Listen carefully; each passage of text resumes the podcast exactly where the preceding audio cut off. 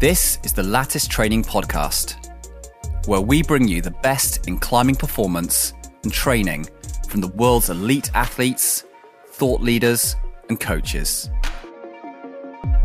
In today's show, I have Ryan Devlin, who is the host of one of the latest climbing podcasts to appear over the last couple of years, the Struggle Climbing Show. Now, many of you will be aware of the podcast that Ryan runs. There's been a whole roster of heavy hitting guests on the show, from Alex Honnold to Lynn Hill to Alex Megos. What you may not know, however, is that we've had the pleasure of having Ryan as a paid customer of Lattice training plans over the last couple of years. Firstly, you might think this is great. Yay. The owner of a huge podcast is going to be talking all about his training and his Lattice plans in reality, when I found out about this, I was thinking, yikes, I better listen in on all of his episodes and make sure that everything is going down well, especially as I knew so many of the guests on his first series had already trained with us.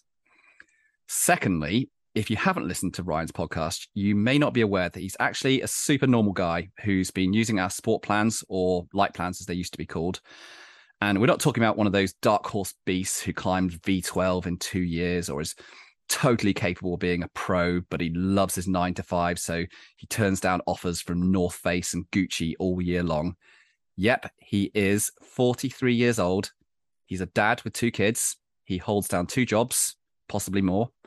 And he's gone from 11B, which is around French 6C plus, to 12C, about 7B plus in the last year or so of good old fashioned hard work and training plan graft.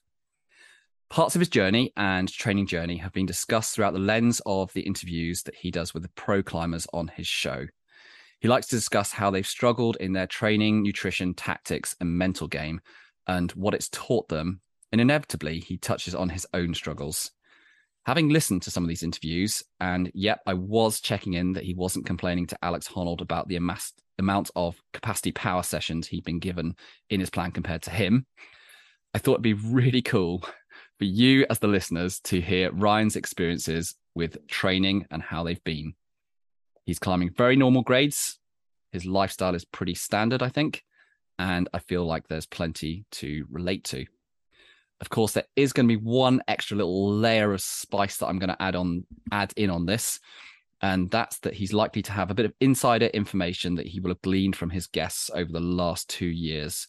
So, or last two seasons rather. So, I may get him to expand on some of those extra learning points occasionally. Welcome to the show, Ryan. I'm under serious pressure, seeing as uh, you're normally the host, and this is actually your real job. well, I, appreciate it, Tom. First of all, thank you for that um, incredibly warm intro. You nailed it. I was like, man, I wonder how many takes he, he's going to have to do to to get through all of this copy. And like an absolute pro, you just flashed it. So we're off to a good start. Yeah, that's that. It's a good start. It's all downhill from here. great. Okay, let's open a beer then. Oh, great. Yeah. Um, so let's start kind of at the beginning to give some context for the listeners who will be thinking i mean i know some of them will have listened to your show but also for others that haven't listened to your show can you just tell me a bit about your background and your journey up until this point or, or rather to the point of where you started training plans with us because i think that's an important you know background story to set the scene for what we'll discuss in this interview today so you know how long have you been climbing what were you interested in to start with et cetera, et cetera. Sure, sure. Yeah, totally. Um, and, and again, thank you for having me on the show. I, have listened to loads of these episodes and, um, and just gotten so much out of it. So it's really cool to, um, be able to kind of be on the other side of it here. And, uh, yeah, I'll try to fly through the backstory because I think it's all, um, pretty unextraordinary, if that's a word.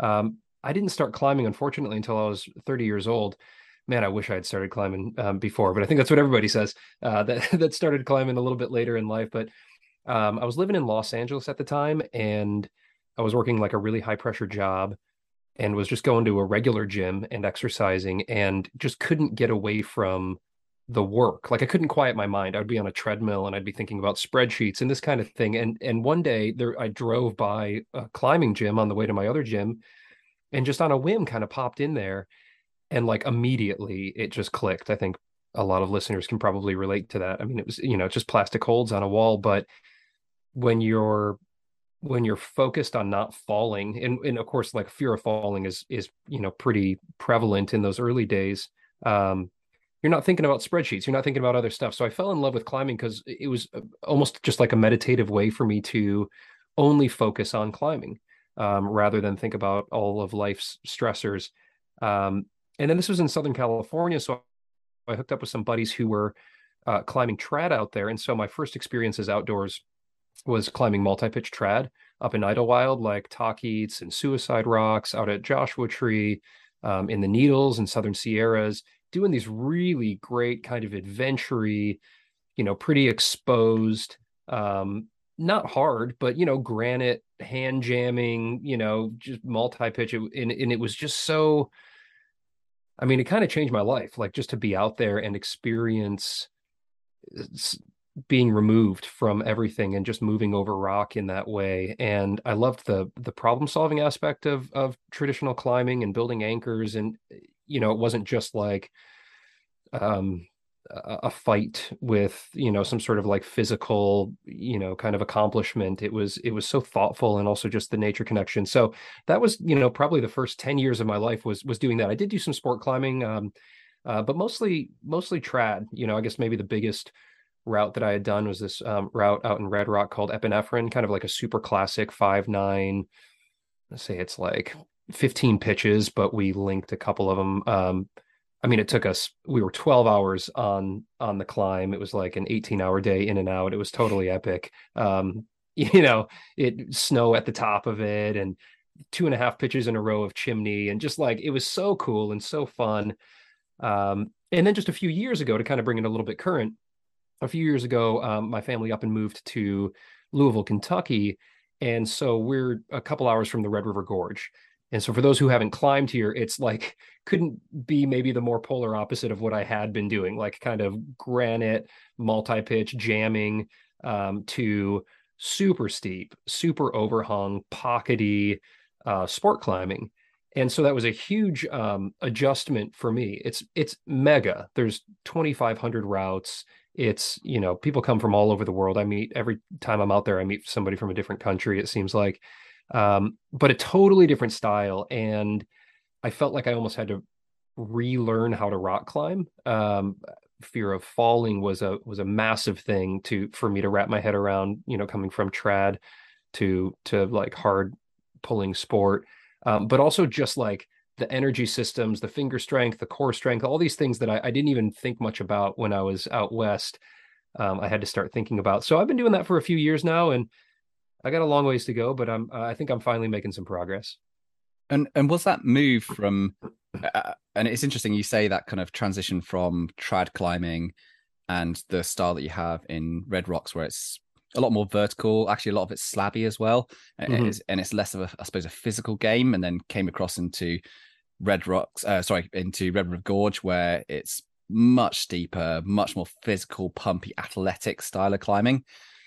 And that's very similar to what a lot of British climbers do. They start through trad, they bumble around on some nice, easy slabs, placing their nuts and cams and stuff. And then they get a bit more serious about it and try and do some sport climbing. And they suddenly like, oh, wow, this is quite a lot more physical than I, I, I sort of appreciated before. But they've got this long uh, I suppose, apprenticeship of experience and technique and um, uh, sort of a base level conditioning within climbing over a period of sometimes you know three to ten years, say.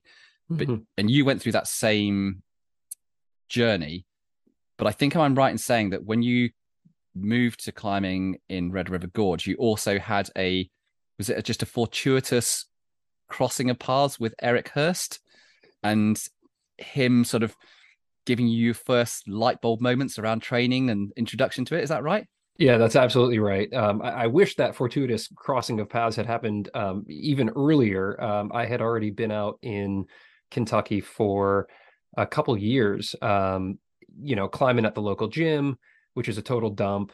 Um, we really need a better gym here in Louisville. But, um, you know, then going from there out to the red and doing you know maybe three days a month is what i could kind of swing in those in those earlier days i've made a much more concerted effort to climbing outside much more after um, listening to some of the data that you had shared in fact on the performance of uh, climbers that you've tracked um, and as it equates to the number of days that they actually get outside on real rock mm. um, but at this point in time i was getting out there you know fairly infrequently but enough to try to work on fear of falling um, and to just kind of get used to steeper um, Red River Gorge style pumpy climbing. And um, yeah, one day I was at the drive by crag. Um, Eric was there with um, one of his sons, uh, Cameron, um, who's, you know, climbing 15, 515 now, um, or 9A plus, I guess that would be, you know, and, and, uh, and we just got to talking and I think honestly, he kind of took a little bit of pity on me being, um, I don't know. I like, I'm, you know, I was, we were talking about our kids and, and this kind of thing. And, and the pandemic hit shortly thereafter. And I shot him an email and I was just like, you know, so great to talk to you. So great to meet. I, I just would love, I'm kind of directionless right now. I'm feeling like I don't understand this style of climbing. I don't know how to train for it because up until that point in time, I would go to the gym and I'd just climb you know, a lot of junk mileage is what people would call it now. Like in mm-hmm. retrospect, mm-hmm. I would meet my friends there. We'd have a lot of fun. It wasn't a waste of time. I was, it, it, was a release. I'm working hard. I've got a couple kids. It's great to go to the gym and have fun. Um, but it wasn't really training. And so Eric um, did a Zoom. We set up a Zoom and we we chatted and he you know immediately recognized some low hanging fruit um, with regard to like my finger strength was way lacking for the grade at which I was climbing at, which I think spoke to the fact that I had some good technique. Um, and I was I was efficiently using other things to compensate for my um, incredibly weak fingers. You all have that because I, I, started my lattice program shortly thereafter. So I worked with Eric for a little bit, um, used the training for climbing manual that he wrote. Um, we just did the one Zoom session, but then he he checked in on me on on email, which was really cool. And since then, we've become good friends. We meet out there and we climb with our families and that kind of thing, which is nice. Um, but you know, he got me on the right track, which is great. I basically, you know, what he did was essentially open my eyes to say like, what you're doing right now is climbing, but you're not training. So if you want to climb harder, if you want to grow and and start to move up through the grades and that kind of thing if that's a goal for you which it was he said you just got to get focused with your training. You don't have to dedicate more time. I was already putting in probably 5 hours a week you know going to the gym a few days a week and that kind of thing. He's like it's it just needs to be more intentional. It needs to be more thoughtful. And so yeah that's what started me down that path. And then um, not too long after that is when i i um, ended up doing my first sport climbing plan with lattice which um, I think even took it to the next level because I didn't want to have to write my own training plans. I just wanted something to come to me. Um, I was busy enough as it was, and so that really that really is when things started clicking with me. Was when I could just like have my things that I needed to do every day. Mm. I'm interested to hear about what were your initial thoughts or expectations around starting a structured process because you you'd been climbing for a long time and we're we're shortly about to kind of hear how far you've gone so far with your climbing and your training in that period of structured training. But yeah, oh, did you have an expectation when you started training of, oh, I want to shoot for the moon. I'm going for 15A and I'm going to do it in five years. right. Or was it very boundaried goals around, I've got to, got to do this route X, Y, Z, you know, how, how was that for you? Because I think this is for me is really interesting to hear about and those listening as well because goal setting is is a fairly critical part of staying staying true to the journey. Yeah, I, I, really wanted to break into 512 because 512 at the red, and so that's like uh, 7A plus and and up, I guess. Um, those routes at the red are some of the the best routes. Um, kind of in that like you know, 5 12A, 12B, just some super, super classics, 12C as well. And then kind of the next jump after that, commonly people will say kind of like in the in the mid 13s, like the 8A range. Um, which is now what I'm like eh, kind of insanely it seems insane, you know, it, now like that I could even be gunning for that, but I think it's achievable. Um, back then, you know, I was I was pretty gripped with fear um, and and very unstructured with my training, and so I was kind of stuck in like the low 511 range, um, kind of that 6B plus range, as you said, and um, I wanted to access more exciting routes. And so mm. that was kind of the goal. It wasn't there wasn't like a route specific. I do have like very like route specific goals now, but at the time it was like I know that I can just achieve more and unlock more if I do that. And also I wasn't getting any younger. This was like I was 40 at the time, 41 and just knowing like how many more years do I have to try to just like really train hard and just see what I can achieve like as a climber. Um and so yeah, I mean, I think that was enough of a psych that when I did bring some structure into my training through the Crimpd app, um, I was like really ready for it. It was not, it didn't seem like it was homework or like it was a like a task. Um, I really liked how I don't know. It's it's like um what is that game theory type thing? Like at the end of the day, if I could check off all the workouts that were assigned to me for that day and it filled up those colorful bars on the app, I just like I felt really good about it. And I felt a little guilty if I didn't do it. So it just gave me like the structure that I needed where when I went to the gym, I had an intention. When I went outside, I could just be outside. When I was home watching some TV or you know after i put the kids to bed i could click off some conditioning or some stretching and it just it allowed me to just have that roadmap. And then fortunately you know that that kind of thing only works if you start to see results and i started seeing results almost immediately. You know that kind of coincided with me also working um, in a very intentional way with fear of falling um, and just kind of like my my the mental game aspect of of climbing on steep routes.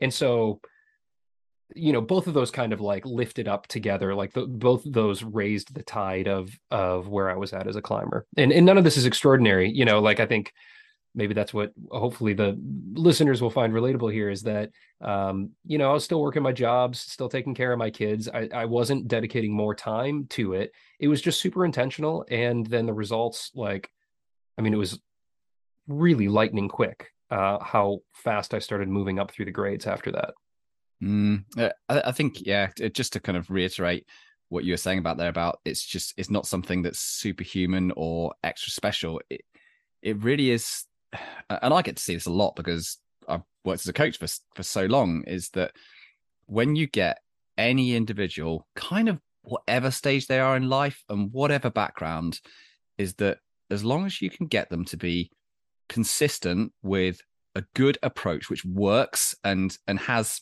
you know sense and logic in what it is. And there's lots of paths to the same destination let's put it that way. So it's not just like there's one method to get to this grade or this route or this level of strength or fitness or whatever it might be. Sure. Um and two is that it is it's like this intentional thing of turning up and having focus and knowing what your purpose is every day. And for some people, that is just checking back in on the goal setting and going, well, what's why am I doing this thing? You know, uh, and you look down at your piece of paper that's in your journal and you you have your thing that you're aiming for. Others, it can be working with their partner every day and saying, How's your session going? What's the feedback you're getting? Are you improving? What are you psyched for? How are you feeling? Are you feeling motivated? Is is this these elements which are the real foundation to really sort of success in training and doing well with it. And I never want people to, you know, look at any content that we do on Lattice, for example, on social media or blogs that we write or interviews that we do with pros and think that there's some kind of secret method or some extra special way that you do things. Those are like the bit that makes the difference for the last 5% or 2% or something. The yeah. other bit is relatively basic actually. And you know i think you're a very good testament to this. Yeah you know it's interesting because I, I in in season one of the struggle I, I, talked with all these elite athletes and one of like the entrees you know the reason that i started the podcast was kind of twofold. One i wanted to talk with these people that i respected um, so highly in the sport but also two was eh, kind of to answer that question like is there is there elite climbing DNA? Are there patterns? Are there are there these these common threads um, that are shared between people who ascend to kind of the the top of their field in in the sport of rock climbing? And the answer is yes, um, to to some extent. Like there were a, lot of similarities with how these people struggled, what they learned, and how they um, overcame, which which was very cool. Um, in one of the interviews that I had, uh, you mentioned Alex Honnold at, at the top there and he he echoed similarly what you just said which was look you know, my job is to be a professional rock climber. So I work out it very consistently and very seriously. But he said, you know, I think anybody who puts in the time, if you can put in the consistency, you're going to see the incremental growth.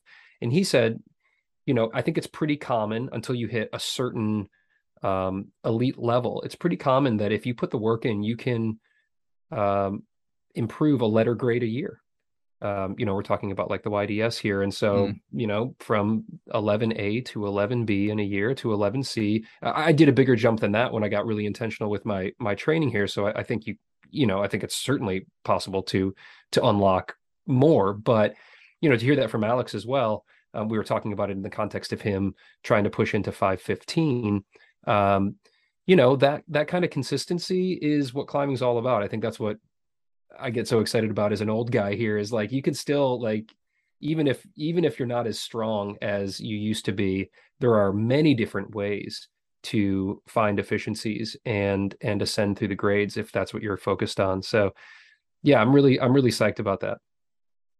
Let's let's talk about basic numbers and metrics. I mean, uh, who, who doesn't like a, a, a, good finger strength score or or or some other tests? And you know, we use these a lot within the work that we do with either, you know, professional athletes that we might work with a, on a sponsored relationship or, you know, our paying clients that we, we've worked over the years. And the whole metrics thing and testing and performance profiling isn't the, you know, the, the solution or the only thing that matters within climbing. It's just another tool that we like to add to the equation to be able to either track people or understand where we might put their focus in the coming training season or preparation for a project or whatever it might be.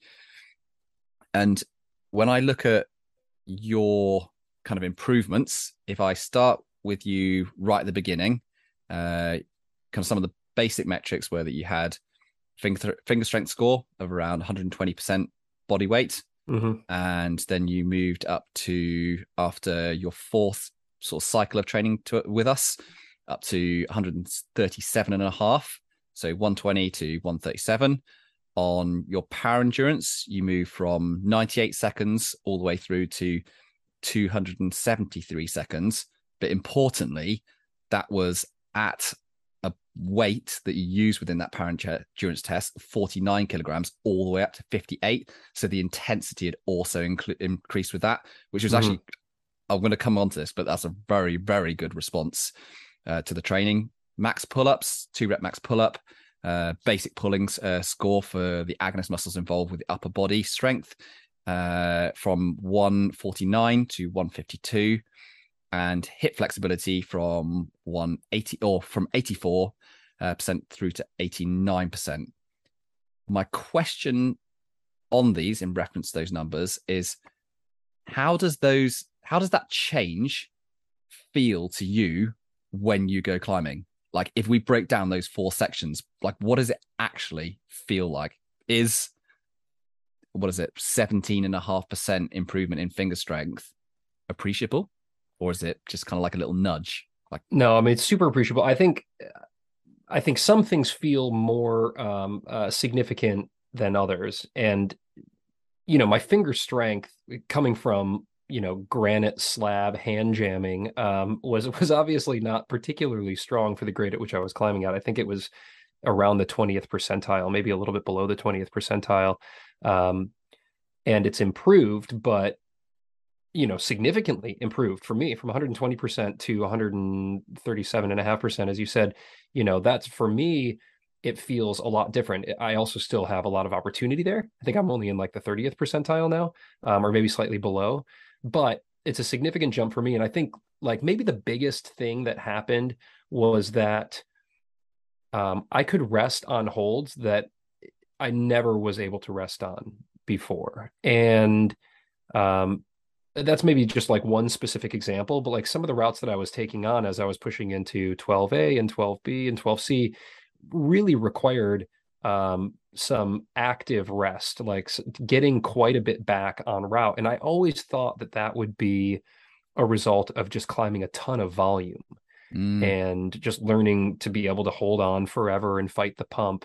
but then it became very clear after talking with Eric Hörst and then um, talking with my coach at Lattice, Roz, who who was building out these programs, that in fact, you know, if you can pull a lot harder on a lot smaller edges, then those medium edges on your proj are going to feel pretty big, and you can actually get some shakes there. You can actually recover there, and that was absolutely what it felt like when when I got on the rock.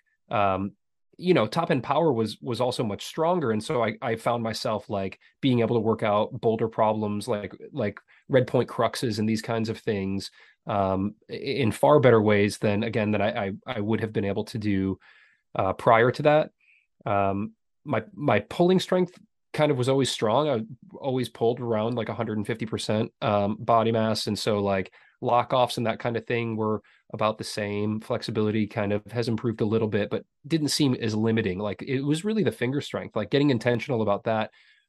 I just was under this impression that like to climb at the Red River Gorge is to kind of climb these long pumpy routes. They always say it's they're the biggest holds you'll fall off of. Is it's kind of like the yeah, motto for the that. red, right? Yeah. And it's like a lot of just like climbing jugs at a 30 degree angle for 100 feet or for 80 feet. And so I thought, okay, well, let me just go to the gym and do a ton of that.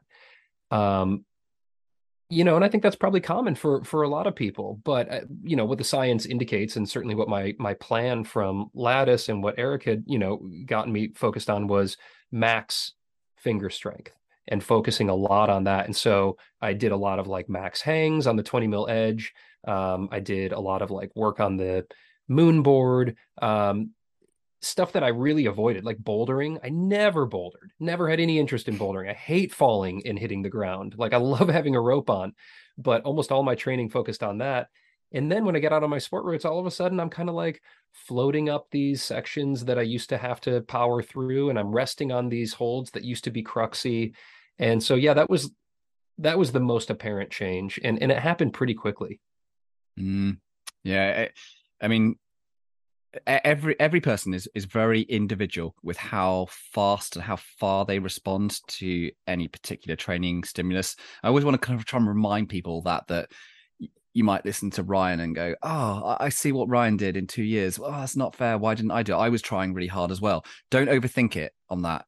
If you're taking the right approach and you are putting the effort in and you're not and you're looking other after other elements of your life then there's a good chance that you're not doing anything wrong in air quotes.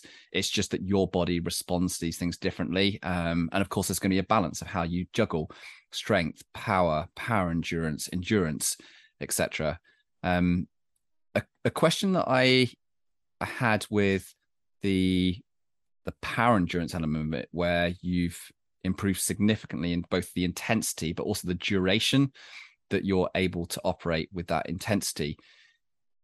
Did you feel like there was a difference in the effect that that's had on your on sighting versus your red pointing? Has there been any variance in that for you yeah, it was a huge jump for me, um, and I think mental game comes into into play on that um, a bit as well. But you know being physically confident in your ability brings a lot of mental confidence as well and um i think my highest on site when i first started like my first plan with y'all was um around maybe 10d or 11a and um this season i did uh an 11D, a 100 foot absolute monster pump fest this this route called return of chris snyder that um it just doesn't stop. And I didn't even go into it thinking like I might get the on-site. Um, I, I fully expected that I wouldn't. It's just like it was just like this monster route, but I just kept holding on, and so I just kind of kept paddling, and I like I just made it to the chains, and so yeah, that that like overall just power endurance. I also the hardest route that I've ever climbed um, was a 12B called Mercy the Huff, super super classic, very long, very pumpy. It's like four boulder problems separated by not great rests, and I've climbed 12C, but it was, that went down easier than the 12B. Mm. Um, so so I, I call it my hardest route climbed, even though it's not the hardest grade climbed. But that's what I love about rock climbing. I mean, I could probably climb a, you know, if it's a slopey problem, I'd have to go down a full number grade um, in order to do it, and that might be the hardest thing that I climbed. So it's all about style Um, but yeah, that that increase in power endurance, especially because we're talking about the Red River Gorge here. I mean, that's like nearly every climb out there is are these like really classic power endurance fights. And so the improvement there, I think, is a combination of focusing on it with the training and then also getting outside more and just getting on these routes and working them. And and it's just been like this slow build. You also see that, like as you noted, I went up there quite a bit in the weight on on that metric. Um, and and I also attribute part of that to the half crimp. I gotta I don't know if this is a bone that I have to pick with you, Tom, or or your team, or or what. Come on, man, like, bring it on.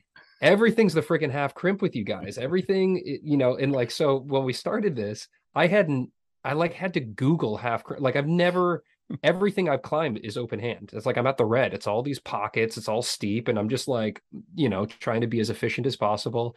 And so I like had to teach myself the half crimp um, just through your training, which again is good. I mean, it's a good thing, but like, I'm like, man, why can't I just open hand this? I was open handing twice the weight of my of my half crimp. Um, and so, you know, that also might be part of like kind of the metrics there, which is just like I'm just I just really don't have power. Like full crimp, forget full crimp. I'm not even like messing with a full crimp, but at least like we're at half crimp status right now. And and I'm starting to do kind of like feet on the ground full crimp just to feel it. But yeah, I mean, I'm sure that I'm sure you have a reason for requiring everybody to do a friggin' half crimp on a 20 mil edge, but um, I was not happy with it at first. Yeah, I mean, it's a it's a pretty common uh, issue that will crop up with people who climb a lot of very steep, very pumpy routes, or they're climbing a lot of pocket routes, uh, and then they're just not used to those varied grip positions. And really, the the thinking or the methodology that's behind this is that I would say we are very much of the belief that the best climbers in the long run will be the ones who are able to operate at a fairly consistent, steady standard across a variety of different grip types. Because in reality, in a lifetime of climbing, you will come across lots and lots of different grip types. And the degree of maximum strength that you have but also the strength and strength endurance is going to be res- in respect to the conditioning or the loading that you've given yourself over a lifetime in those grip positions. And the manner of the loading that occurs across different grip positions is quite different. So they don't have perfect transfer um, between them. So, with that in mind, we have taken the half crimp as being kind of like, I suppose, the, the gold standard middle middle range grip position, which is halfway between your full crimp and your complete open drag, there's a better chance. And I can't give you a study or a set of data that will result uh, will reflect this, but there's I think a good logical intuitive chance that the transfer away from a half crimp across into full crimp and then back into our open foregrip is going to be better and your injury resilience is going to be better when you use those variety of grip positions. But I will say that if you had an individual that was working with any coach or the training plan or train themselves, and they said, I am 100% focused on pocket strength for my entire career, I am never going to climb on a full crimp, a half crimp. I'm only going to climb on two finger pockets. Then, yeah, maybe don't worry about it. Right. Stay very, very, very focused. But sure, this is super rare.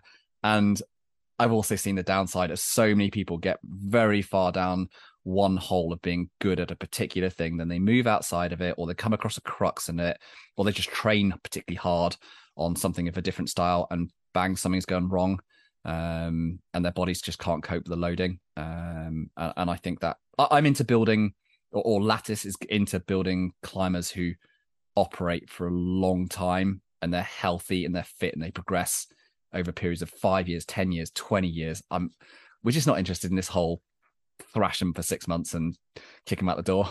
Yeah. Well, I, I appreciated that. I mean, like essentially I was told to do things that I didn't want to do, but because I needed to do those things. And you know, sometimes it's just hard to get that news at first because you're really poor at something. Like like I was really mm. poor at I was junk at bouldering. I'm still junk at bouldering to be perfectly honest, but I'm less junk now than I was.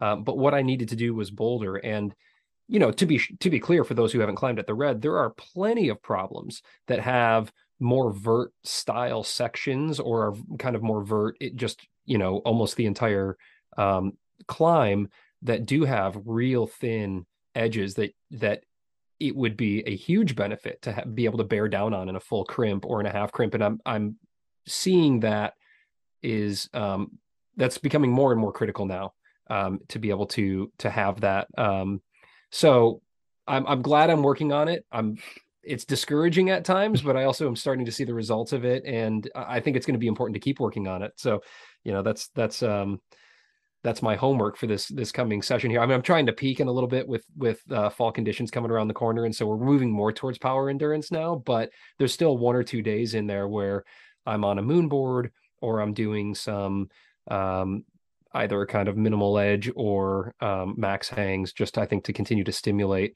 that. I, you know, my genetic potential is probably not very high. I know you've had Allison Vest on the show a couple times there, and I just recently interviewed her for season two of The Struggle, mm. and she's got like the strongest fingers that Tyler Nelson's ever tested, and obviously she pulls incredibly hard, and you know, part of that is attributed to the fact that her tendon connects at a mechanical advantage to her bone in a certain way that gives her really fantastic genetic potential with finger strength. Um, I may not have that. I've got some I've got some pretty weak fingers, but that doesn't mean I shouldn't work on it. In fact, it means that I should work on it more. And so I'm glad you guys are forcing me to do it. It is it is leading to good results. Yeah, yeah.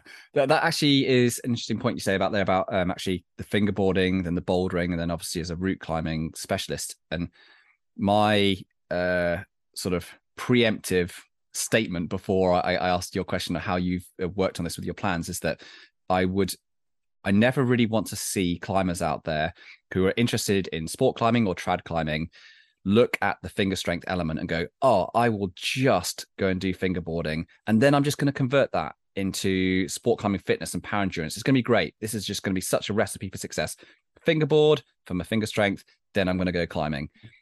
Reality is fingerboarding complemented by high intensity climbing, i.e., bouldering, then complemented with your route climbing, etc. So, could you tell me a little bit about how that actually has been structured in your plan, like that balance of fingerboard, bouldering, and say, you know, I know that you didn't weren't a big fan of bouldering beforehand.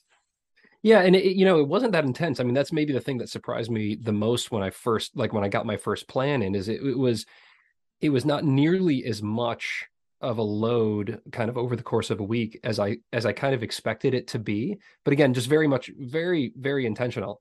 Um, I don't believe I've ever been assigned more than one fingerboard session in a week. Um, it might be like a little bit of a split where it's like max hangs on the half crimp and then they'll do like a varied grip. Um, but usually the load isn't high enough where I wouldn't just be able to do that in a session, or maybe I'd break it into two separate days. But it wasn't like four days a week of like max hangs or anything like that. Similarly with the bouldering, it would be like um, kind of project level bouldering um, where you would do five problems, three attempts, um, or three problems, five attempts. I think it's three problems, five attempts. Um, I'm, I'm, not quite sure what the, the name of that one is. It's it's the red color. So like anything that comes up in red, I'm like, oh god, I'm gonna have to try hard here. Um, that's the you know the the strength um, protocols. Um, and sometimes I do that on the moon board, but I was real shit on the moon board. Um, still am like really hard for me to even do like benchmark V4s um, for you know for that many attempts. Um, but you don't have to get to the top. You just have to be pulling really hard and trying to stay on and, and engaging that core tension and engaging the finger strength and the speed that's required. So, you know, I was I was surprised at kind of again how low the load was. So it'd be like one or one and a half fingerboard sessions in a week, one um, kind of boulder level, like limit kind of boulder climbing session in a week, one or two more of power endurance um, style. So that might be you know some kind of like boulder link ups or i would go to my roped gym and i would do like two on one off um you know or like up down you know do a route twice in a row and then it would be a five minute break and then do it again. Just kind of um i really liked those. In fact like the one that i liked the most was you would do like pretty sub max route followed by closer to like flash grade route. So i would climb like for me at my gym i'd climb like a 510 up and then lower off and then immediately hop on like a mid to high 511 Mm. um so it really like it puts like a kind of a low grade pump on on the first lap and then you've really got to like dig deep on the power endurance in order to pull through some more like limit moves on the next route. Um so that would be like a day and that was it. And then i get outside and then there was like great conditioning you know like core work so critical for how steep i'm climbing out of the red um the stretching which i hate i just like I just want to I just want to ignore anything in orange um, on the app. All Um, men must do their flexibility. I'm I'm gonna sound sexist here, but guys, get on with your flexibility. I learned this years ago when we did a study for the it wasn't the women's training symposium. It was it, it was a it was an event where we held where we did a mass data collection in collaboration with Derby University, and we were testing a load of uh, female uh, climbers who were both boulder and sports specialists. And when you put in the hip flexibility metric with the performance models related back to grade with you know things like finger strength and power etc um, put in it massively massively improved the model and it was it was i remember that event where i looked at it at the date and went yeah that's uh that's definitely a thing isn't it we Yeah. cannot we cannot ignore this anymore which is probably why you see us as uh yeah like our, with our training and the work that we do with athletes and clients etc it is very not focused on uh, flexibility but it certainly doesn't ignore it. it it it makes sure that it's addressed if it's a, if it's an issue Yeah, and I I think I mean as much as I hate it, um, it's like I do it. You know, it's it's one of those things. It's like psychological. Like it's in the app. It's on that day. I don't want to go to bed without checking that thing off. And so it's it's like it guilts me in the best possible way, I guess. And so you know, I'll do these like I'll have these short ones that that go every day. Um, you know that that take less than ten minutes, and then there's usually one or two that are like forty minute ones and those are the tougher ones but sometimes i'll work those in kind of like in between my hangs and i, I just find some efficiencies for it um, and that's another thing that that uh, uh, you know y'all had me doing a lot of which was like these really really like lightweight hangs like where you would i would remove like 85% of my body weight and just do these it was like 30 minutes of seven seconds on three seconds off i think is is kind of what the the repeater was or something along those those lines. So you know it was just like it's like it continues to be like a really good mix where i can program it where i know i'm going to have to try hard you know try really hard maybe two or three days a week um, kind of medium hard maybe two days a week and then plenty of rest in there a lot Mhm. more rest than i would have thought you know kevin jorgensen was a guest on season one of the struggle and i was speaking with him about like what his life was like coming back post rupturing um, one of his his finger pulleys and um, he was working with you and you know he he was saying like i'm really i was really surprised at how little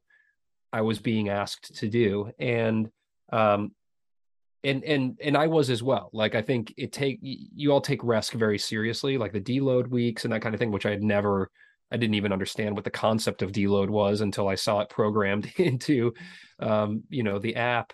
Um and now since i've had these conversation with a lot of these pro athletes i ask them every every chapter every training chapter that we have i, I ask them how do they see rest?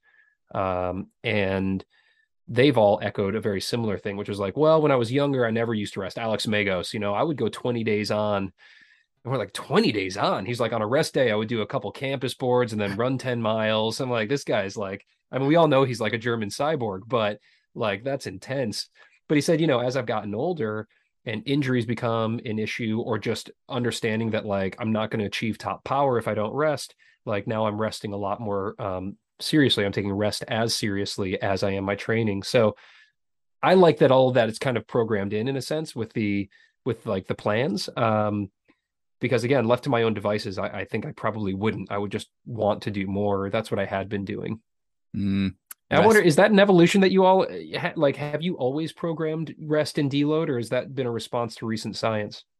Uh, no, it's, it's it's something that we've we've done right since the start, and maybe maybe the one area where it has evolved a little has been in the uh, population, uh, particularly in the kind of forties, fifties, sixties, uh, and we've changed our methodology around quite a bit with that over the years, and changed the the work rest uh, ratios with that particular client base, Uh, and in some ways, it was we needed to go through the process of working with enough people to see how they responded to the plans. And uh, I hope I don't sound too guilty in saying this, but it was almost like we needed the working guinea pigs to sure. go through enough test runs to get the feedback internally as a set of coaches to understand what was working.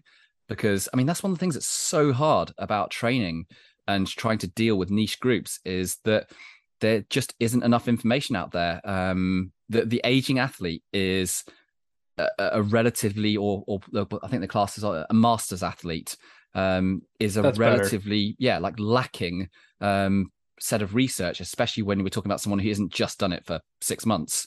Um, so then, if you then say, well, we're doing it with climbing, you're just not going to find any information. So you have to build it up yourself through experience.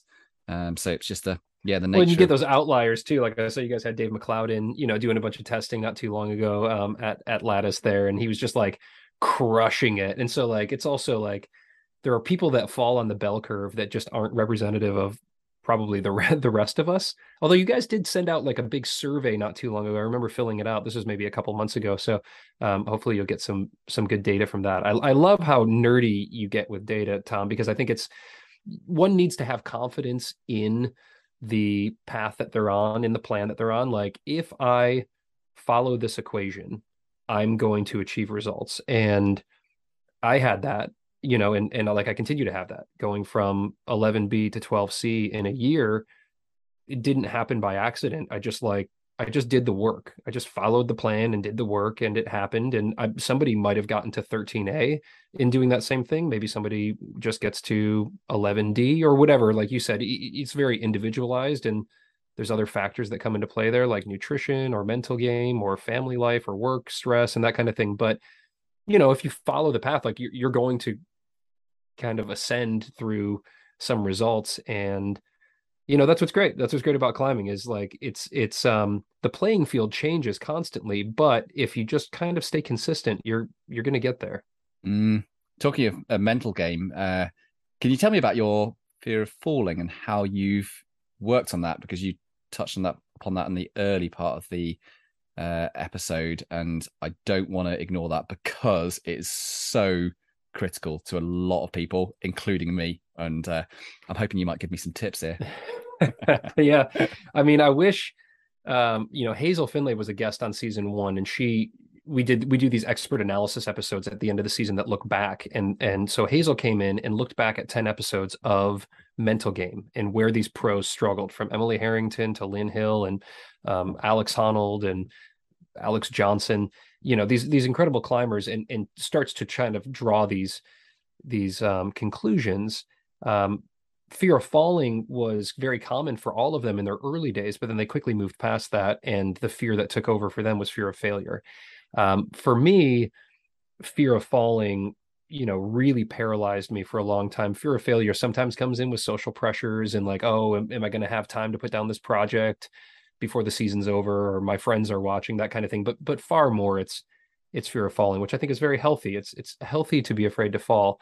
Um, and I think uniquely for me coming from trad, where like you kind of don't want to fall you know like like when i led my first my first pitch that i ever led was this 5-5 out at joshua tree called the blob and i thought i was so pro climbing up of it slotting in all these knot all these nuts and i got to the top and and my buddy climbed up after me and he said well every one of those walked out so congratulations on your free solo so like that kind of like that gets in my head where i'm like i don't want to fall on the gear um i know when you get very confident with trad, then you don't care. You start to fall on gear as if it were a bolt. But um, I brought that that fear into the steep climbing at the red, and as much as you can try to rationalize that a bolt is safe, when you get a few feet above it, or five feet above it, or eight feet above it, you really start to think about that that fall, and you start to check your knot, and you start to over grip.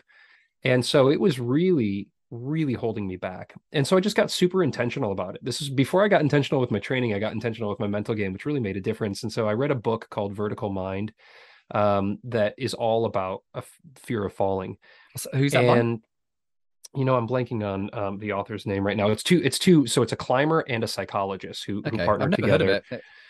Vertical Mind, um, yeah. and it really worked for me. Now, this was before Hazel had mind strong uh, or strong mind. Um, I think uh, uh, I got my my inverse there. Um, I wish I had it, it, had Hazel had that course when when I was going through this. I would have just taken that because that seems like a really good way to do it. And I've had friends who have who have done that course and, and gained a lot from it. But Vertical Mind, you know, I, I I got it on an audio book, and so I would listen to it on the way to the crag, and it kind of balances the psychology of falling with the um, realities of being a climber. And so, um, kind of the the upshot of it is that I first learned um, what falling meant. Like, you know, what blew my mind was that when you when you pull out a bunch of rope from below a bolt to clip it, you're going to fall further down than if you climb up to the bolt or past it and clip it at your hip because of the way the rope goes from your knot up through the piece and then back down. The fall distance is about the same, um, but the the point at which you fall is lower because you fall from lower and you've pulled out a bunch of rope. And so um, there's diagrams in the book that help you understand this because it's almost counterintuitive when I say it to say like it's the same amount of rope, but you fall further when you're below the bolt than when you're at the bolt. But those kinds of things, like understanding that, and then and then just taking fall practice. So like at the gym or or out, like I would for a full year, uh, every warm up that I climbed at the red, I would clip a bolt and fall. Then I would climb to the, then I would climb up and I would climb past the bolt, a, a move and fall, then a couple moves and fall, and then to the next bolt and fall. So it was just gradual exposure therapy. Alex Honnold talked about this. You know, there's this common misconception that he lacks like the amygdala, you know, response of of fear and these kinds of things. And he said that's all that's all bullshit. It's it's really like just been a gradual exposure to varying degrees of fear that has helped him to like manage it. And that's kind of what it was for me. I think it, things work differently for everybody. Hazel will be mm-hmm. the first to say like if you're terrified of falling, you shouldn't force yourself to fall, even if you know it's safe. You, there's other ways to work through it. You want to get confident and comfortable. For me, just doing those like little practice falls over time um, really helped. And, you know, when I sent my 12C last season, that was like the big project that's hugely run out on a perma draw, you know, for the red at least. It's probably 12 feet you know from the last piece up to the anchors and and i got to the top. I put the rope through the anchors then i unclipped the anchors and took this big victory whip and it was like a 25 footer. Um, and it was totally fun and awesome and there's days where i'm still like really gripped and, and afraid to fall and there's days when i'm not. I don't think it fully goes away but yeah sorry i've, I've been talking for a while here. I'll, I'll, I'll i'll give everybody a break from my voice but i think falling can be so crippling for so many people that if you just take care of that it could unlock a few grades just right there. Like you might be focusing on your finger strength because you you think that's the thing, but like if you feel gripped, if you're if you get sweaty, if you get a little nervous at the notion of being five feet or eight feet above your last piece or ten feet, then you might find more gains just dial in some of that mental game, you know, while you're continuing to work on on all the other training. Yeah, yeah. I mean, I, I think like like many aspects of anything when it comes to climbing performance, if you can make an appreciable dent in things that have a big impact, so whether that's something that's tactical, technical, psychological, physical, then you're going to have a really big impact on your climbing. But it is also about being realistic on whether that thing is like a two out of 10 score and really is quite low and has lots of opportunity to improve and isn't you just kidding yourself going ah oh, I think this thing is. I mean, I, I see it a lot with people, uh, people with very, very strong fingers, and they go, "I think finger strength's really my issue here." And I'm like, "Well, you're kind of like nine out of ten here. Um, there's a lot of other other things you could go after, um, which is the right approach. You want to go after the things where you, for the time and the effort that you put into them, you you you sort of receive a, a greater reward on it. Um, and yeah, all these areas can have a a huge impact on it. One thing that I try and tell to people about the the sort of fear or or falling element, which I feel is a reasonably good descriptor of it, is that in soloists that I know, and I met plenty in the you know the UK and Europe and the USA, is that you will typically see that no one is really prepared to solo much more than one whole number grade in relation to their top red point grade. So if someone is capable of climbing 13A as their red point grade, they very, very rarely will solo above 12A, so one actual number grade. And to me, that kind of describes the amount of margin in grades that you have for just the mental game alone. So if someone is so practiced and very, very good at soloing and they're still not really prepared to go above 12A, that tells you how big an impact that could be for some people. And that's with someone who's very good at soloing.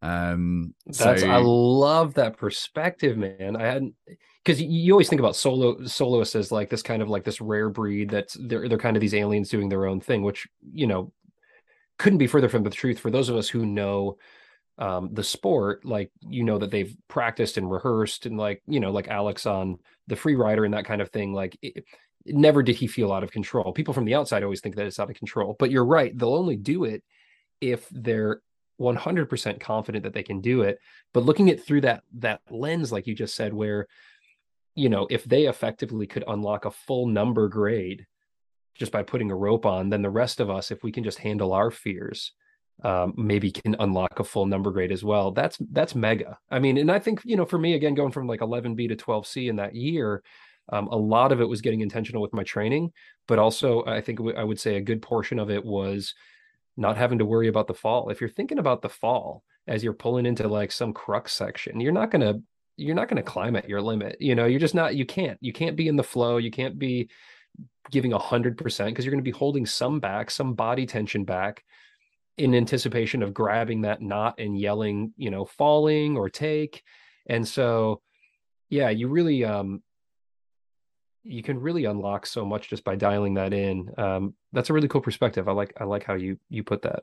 Mm. Another how, how, have you how have you dealt with yours by the way? Because I, I, know this has been a little bit of thing. You've you've done some really good posts recently about talking about like you know fear of falling. I mean, you guys are on some sketchy shit out there, like with these like e eights and nines and, and these things. Like, I mean, I would be terrified to fall twenty feet on a tiny you know micro cam that's slotted into some shallow horizontal scar on some gritstone. So um, maybe your fear is more rationalized than mine, um, falling on bolts that are you know at the red. I mean, I, I personally uh, struggle on sport probably just as much as I do on trad climbing actually for fear, and uh, oh, I, I do curse myself sometimes of choosing climbing as being my career path because I am, you know, like the person that you meet who has the worst finger strength you've ever met, and you think why is that person bothering to go climbing? They are just they're just not going to have an easy ride with this. I'm kind of like that version with fear and heights and exposure. Like I have an absolute nightmare with it. Um, yeah. And don't be fooled into like looking at the things that I've achieved over the years and go, oh, well, he clearly can get this stuff. So he doesn't have an issue with it. It is so much work that I have put into that. And even now, I I have some huge struggles there. I mean, I remember just this summer, I was doing something. Um, it was a, a multi pitch route with anna Hazelnutt, and we were top roping a pitch near the top of a multi pitch. And to start with, I couldn't even fall off on top rope working on this pitch. I'd already worked a few other sessions. I was so scared of the exposure, and I was going, Tom, what's wrong with you? Why can't you do this? Get a grip and then I got into like a negative self talk. And yeah. me, and, me and her have struggled with some similar issues and some stuff. So we kind of help bounce off each other and get yourself back into a bit where you're kind of more actionable and can do something which is purposeful and you can you can get into a better place with it. But I suppose the end of the what I'm trying to say is that it's it's something that many people deal with. I definitely do. My strategy has been very, very similar to yours. Exposure therapy, essentially, do it really frequently, do it a lot. Don't think that it's uh, something that you've just suddenly solved. And if you could, no ways. It comes back every year just as badly as it did the previous year when I take time out of it. And I just have to be patient with myself and go, you know what? You've been through this before. There's a process for this. You know what it looks like. Trust the process. Same thing of like when I go sport climbing and I see my finger strength get kind of poor from spending two months sport climbing because I've got really fit and I feel weak, I come back to the training again. I go, trust the process. You've been through this mm. before. It's all okay. And you just, I think you get more practice at it over the years of being objective and patient and knowing what it looks like and less hasty and rushed and flipping from a h- extreme high to an extreme low, which I personally did a lot when I was in my younger years. Yeah, and I think uh, honestly, like just just um vocalizing it is for me at least was so critical because I think like for you to share that right there is really major. You're one of the elite rock climbers of the generation and to talk about like I mean you've been up on incredibly exposed climbs, but to say, you know, that you can still get gripped when you're on a bolted route or when you're on a trad route or on a top rope even um and and to have posted so openly about it is not only helpful for for I think for the rest of us, but for me one of my big breakthroughs was starting to just say that to my buddies. Like as we were driving to the crag, I would be like, "Hey guys, like I'm scared to fall. You know I'm scared to fall. Just something I'm working through, you know, pretty normal, you know, kind of normal human response, evolutionary psychology. It's it's kind of kept us alive for this long. Um so like will you help me today? Like will you help me work through it? Can you be positive belayers? Can we talk about any deck potential? Are there any you know ledges we want to avoid? Like let's just be like let's just really talk through it. I want to take some practice falls. Um you know i think it's going to help. And like i did that for a year just like just admitting it. And it almost took like kind of the self-judgment or shame or i don't know there's like machismo for like men you know where it's like Mm. oh i'm, I'm not afraid. I don't want to be afraid but I was like, I'm freaking afraid and like I want to work through it. And I'm really it's one of my proudest accomplishments in in climbing is just like now I can like take big whips and um and kind of have fun with them. You know, I mean like all the falls at the red when you're on these steep climbs are really airy. You just kind of softly bounce on the rope. Like it can be a freaking blast if you allow it to be. Um, but I think starting with just kind of admitting it to yourself and then admitting it to others um, not like it's a bad thing. It's not like you're admitting like something. It's just it's just saying like, hey, this is something that's probably holding me back. I think I'm going to be a better climber if we work through it. Like, let's work through it together. That was a huge step for me as well. Yeah, I think one of the real superpowers actually uh, that's just made me think of, and that particular element is getting people to realize that their climbing partners can be a massive, massive benefit on this side. And Absolutely. I've worked really hard on this over the years, and, and people probably know that for the fact that you know I've got a very long term partnership with Pete, and I kind of got a, I've got a lot out of that over the years. But if you can get your climbing partner or partners on board to help build you up into a better psychological state position when you go climbing and know your process for it and know what it feels like, what it looks like, what are the steps that you have to take, you can get very practiced it. And nowadays, I know exactly the type of pi- partner that I need to get into a very good psychological state. And I, I select for them. I'm pretty ruthless now that if I go climbing once with someone, I'm like, nah, this is just not happening psychologically. And I just don't go climbing with them. If I want to do something even remotely hard or just enjoy it and not be terrified. And, but I've spent a long time working out what that looks like. And when you, Critical. rec- yeah, when you recognize it, it's a very powerful tool because you overuse it and you exploit it more and more. So you get more practiced at it, and then it becomes even more effective, and it's great. Yeah, two of the two of the things that I focus on, and I think you've talked about this in in another um, other podcast as well, which is also selecting partners who climb at a harder grade, um, you know, than you, or at least are are achieving the things that you want to be doing. And so I've I've been, you know, I've been fortunate to find a great crew of climbers out here at the Red, but um, absolutely, like there's a huge difference to have somebody that's belaying you that you have full confidence in, that are psyched for you, that are giving you a lot of positive talk as you're working through a crux or a heady thing, or maybe you clip that third bolt. I had my partners do this for the longest time, and I still appreciate it. Is you know they'll call up, you know, like good clip, you're safe you know like Mm. you know at the second bolt you might deck i mean normally you're not going to but like there's there is a bolt on on each route where like you couldn't possibly hit the ground if you tried and like i always love that as a climber where i climb past that point in my belayer i know they're attentive i know they're positive i know they got my back and they say you know you're totally safe go for it um, so having that positivity that support is huge and also um, you know climbing with people who are climbing hard and are are doing the things that I want to do. Like there's just like such motivation in doing that. I think it was Eric Hörst when I interviewed him. He said that, you know, you become as a climber kind of an amalgam of the five climbers that you climb with most. And so choose wisely. You know, are they negative? Do they get upset and throw their chalk bag if they don't send the boulder problem? You know are they lazy? Are they okay just climbing sub max stuff?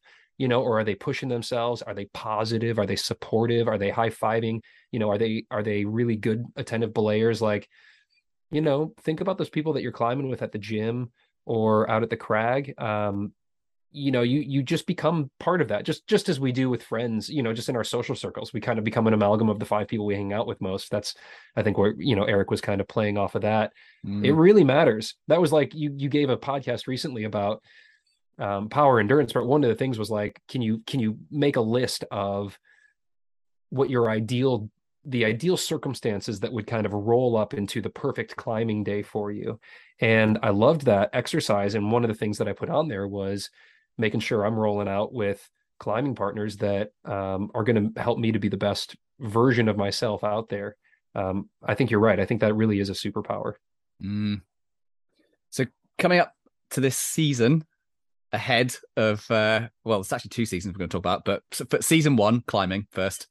Uh, Red River Gorge, steep, pumpy, 13A, I believe, is on the radar yeah, it's kind of the that. stretch goal. Like I feel like I feel like you know if I just put it out there, then I'm going to have to go for it. I mean, re- uh, oh, like, reali- realistically, I should probably go for 12D, um, uh, 7C. Uh, think um, that would be. Yeah, um, and because you know, so like my my hardest route climbed uh, by grade was 12C last season, but I decided like I should go for a 13A. Like what the hell? There's some really beautiful, stunning 13A. So one of them that I'm looking at is called Taste the Rainbow. It's a hundred foot just mega power endurance. You know, you get a couple um like a lay down and a sit down rest, but like it is steep and relentless and there aren't particularly bad holds on it, but you just have to be able to hang on to get to the chains. Um and the crux, the red point crux is is high. Kind of maybe the hardest moves on the route are right off the ground. Um and then you get a sit down and then you go through like 10 bolts of just like pretty um consistent uh pumpy climbing and then there's like the last few moves at the chains are kind of heartbreaker um again like off the hang n- nothing nothing to worry about but after 90 feet of climbing um it's pretty brutal. And then there's another one i'm looking at like uh, that's called calm like a like a bomb and it's um much more like positiony really interesting varied climbing. There's like kind of a distinct crux into inactive rest um, it's probably like a V5 crux into like uh, like a really good jug after active rest, but you're just like it's very physical. You're throwing your body horizontal and then you're swinging your legs out in another way, and you're getting like there's like a weird hand jam in it, and it just like is a stunning route. Um, so I'm looking at those, but I'm also looking at some 12Bs and Cs and Ds. Um, I also have a goal to flash 12A and to climb two 12As in a day. And so I like having goals of different, you know, size. Like like the 13A may not go down this fall. Um, I think I got a, a, decent shot at it, but I don't think it's like a great shot. Um, we'll see if the stars align. But I think I will flash a 12A. Um, and I think I can climb two different 12As in a day. So yeah, a few different goals there. And um, our season doesn't even start until I say November now. And so like part of the um, risk right now is to go out and try and like be projecting hard because I think it's quote unquote Sendtember, which is just like a total lie at the Red River Gorge. Like even early October is too humid. You know, you get a day that hits 70 and you're like, oh yeah, it's send temps. And then you get out there in the mid 50s and you're like, oh no, actually this is this is send temps. So um I don't know what that translates to centigrade. I think it's like 842 degrees negative centigrade. Um if my math is correct. I, I, I don't know the metric system. Yeah, I mean, so, we, we basically say that anything that's between five and 15 degrees Celsius is pretty good, depending on the amount of wind and humidity. Yeah, yeah.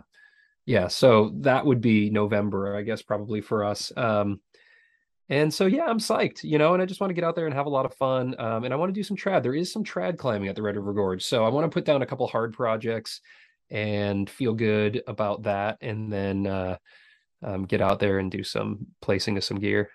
Mm. Oh, God, you, you, you, get me psyched now. Maybe, maybe I need to come for a trip. We can, you got to come out to the red, man. How's your finger doing? Oh, my finger, not good. It's that's, all that's that's gonna be a while until that's uh, better. I mean, I've got a plan for it and and everything, but uh, It's all open hand drag. I still I feel like that's that's going to be better for you than you know getting in on some real real crimpy stuff. Yeah, please even- come out. I can't even pull up pull on a pull up bar at the moment, so it's uh, It's your index finger. uh, it's my ring finger. It's, the- Oh, it's the your ring one- finger. Yeah, I've, I've injured them a lot over the years. Um, it's why it's why I do so much crack climbing. I, I'm unfortunately very uh, uh, pulley pulley prone for for injuries. Uh, Hmm. But I mean, I can't complain that much. Is I've made a decent career out of being a crack climber, so uh, I probably would have been totally distracted before trying to do loads of face climbing and not got anywhere and not ended up as a professional climber. In in all honesty, Have you thought about um, Tommy Caldwell is my first guest of the uh, second season that's going to be coming out here shortly. It'll probably be out by the time this episode airs. Um, I mean, you could just cut the finger off, Tom. He climbed the hardest stuff he's ever climbed in his life uh, without that pesky ring finger. So, uh, oh no, his is his pointer finger. Uh, my bad. is. Yeah, you you do need the ring finger. The back back two are pretty important. Yeah, yeah. I actually remember we we tested a client a few years back who'd who'd lost the same, I think exactly the same digit at the same point on his index finger. Uh, he had really good finger strength scores despite the the loss of half of his finger. So maybe it's an even advantage. It's never know. incredible. Yeah, Yeah, cut yeah. some weight. And what's coming up in the season for the struggle? Yeah, what who have you? You said you got Tommy on the show. Um, who who else exciting is coming up? Is there any change in format? Is it is it staying the same? Format's staying the same. I mean, it's it's you know it's a banger lineup, just like season one. I'm I'm so grateful that that these climbers have you know been able to take the time to join. Um, and and so you know I try to I try to have a mix of um, climbing styles. So I'll have like a mix of boulderers, sport climbers, um, big big wall trad climbers, comp climbers. Um, so you know, season two here, we've got Tommy Caldwell's coming up. Um, have had incredible conversations with um, Allison Vest and um, Jonathan Siegrist. Jonathan Siegrist was a great conversation, like you know, kind of the strongest you know American sport climber and um and really making a splash um you know internationally he's going to be spending a lot of time he's moving to France for a while um and just so inspiring like on my style of cli- like that's kind of like the, the style of climbing that I I well he climbs every style but like in terms of like the routes that he's done at the Red River Gorge and the first ascents that he's put up it's it's really inspiring. That was great. Mo Beck um had an just an incredible conversation with her. She's fantastic. She's funny. Um what she's able to do with one and a half arms um, is is incredibly impressive. Um, who else? Oh, I had a, a really interesting conversation with Matt Fultz recently. Um, Ah, yeah. just such a strong boulderer. I mean, you know, he's a bigger guy. I think, ah, God, what does he weigh? 170 some pounds. Um, it climbs V16. You know, heinous, tiny edges, crazy steep stuff. He's a, you know, like what would be considered a bigger guy. And for him, he's like, yeah, it's all about power. Like, like I'm most powerful at this weight. I don't need to be lighter to climb these these super steep, you know, problems. So, you know, the perspectives are really interesting.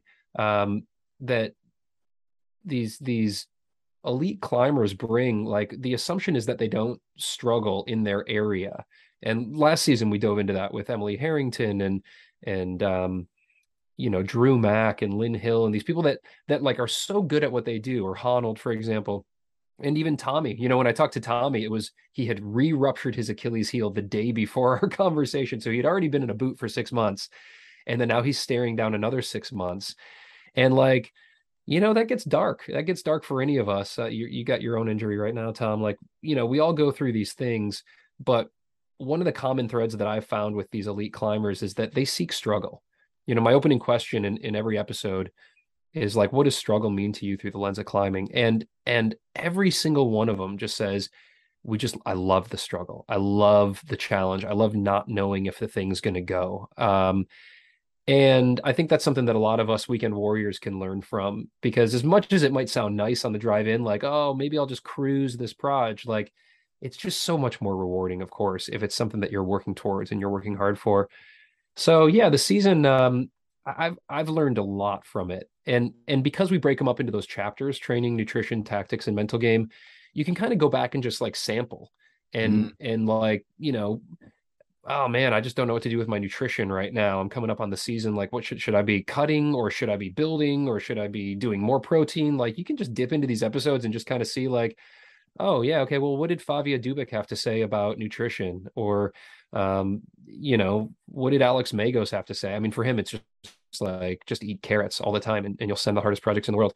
But yeah, you can kind of sample these things. And so I'm, I'm psyched about the season. Um, we're just kicking it off now and excited to have you on as well, Tom. Yeah, I had you had you bend my arm for that one. what, what what have I what have I actually what have I wrote myself in for on it as well? So so you're going to be um you're here you hear it here first, folks. Um, you're going to be our, our expert in in training. So you'll be looking back. Um, oh no, you um, got that wrong. on on the ten episodes of of these elite climbers, and uh, and you can try to draw some conclusions. You can look through the training lens and see um, see where they're struggling and see if there's something that we can all learn from it. Yeah, good. Well, um, now I'm briefed. I know what to look out for, though. I'll send you a synopsis uh, on, on each one. Um, but you're going to be in the desert. You're going to be out crack climbing out at uh, Indian Creek or something like that. I'm going to have to hunt you down. It'll be we'll have to conduct it from a van somewhere. Yeah, at least the uh, the audio quality will, will be good in a van. I'm sure, like padded out with a million blankets and duvets and stuff like that at that time of year. That's right. Yeah, it's it's going to be cold. You'll you'll have plenty of puffies hanging around. Yeah. Well, it has been an absolute pleasure chatting to you, and I feel like this episode has been reasonably glitch free, trouble free, seeing as I felt like I was on proper pressure having having you on as the guest and me as the host. But you nailed it. No, I mean honestly, it's been such an honor. i have I've listened to you know for for years now, listened to the content that you put out, and and uh, it really has informed my climbing, but also it's informed my podcast and how I do it. Um, I think you know you've got such high psych. Um, you're you're so thoughtful with um, with the conversations that you have, not only on this podcast but also just like with how you run Lattice um, and the folks that you work with. And and I've worked with some really kind people over there, some really psyched people over there. So yeah, thanks, man. It's um this has just been a pleasure to be on the show. I hope listeners get something out of it. I hope they're they're able to take a little intentionality to their training and level up this fall. Yeah, I'm sure they will, and uh, we will be watching out for how you get on with your Red River Gorge season and uh, see see what goes down. And um, yeah, good luck with that. Thanks, man. Yeah, likewise. Good luck with your uh, your rehab. Get get you back on some crimpy stuff soon here. Thank you.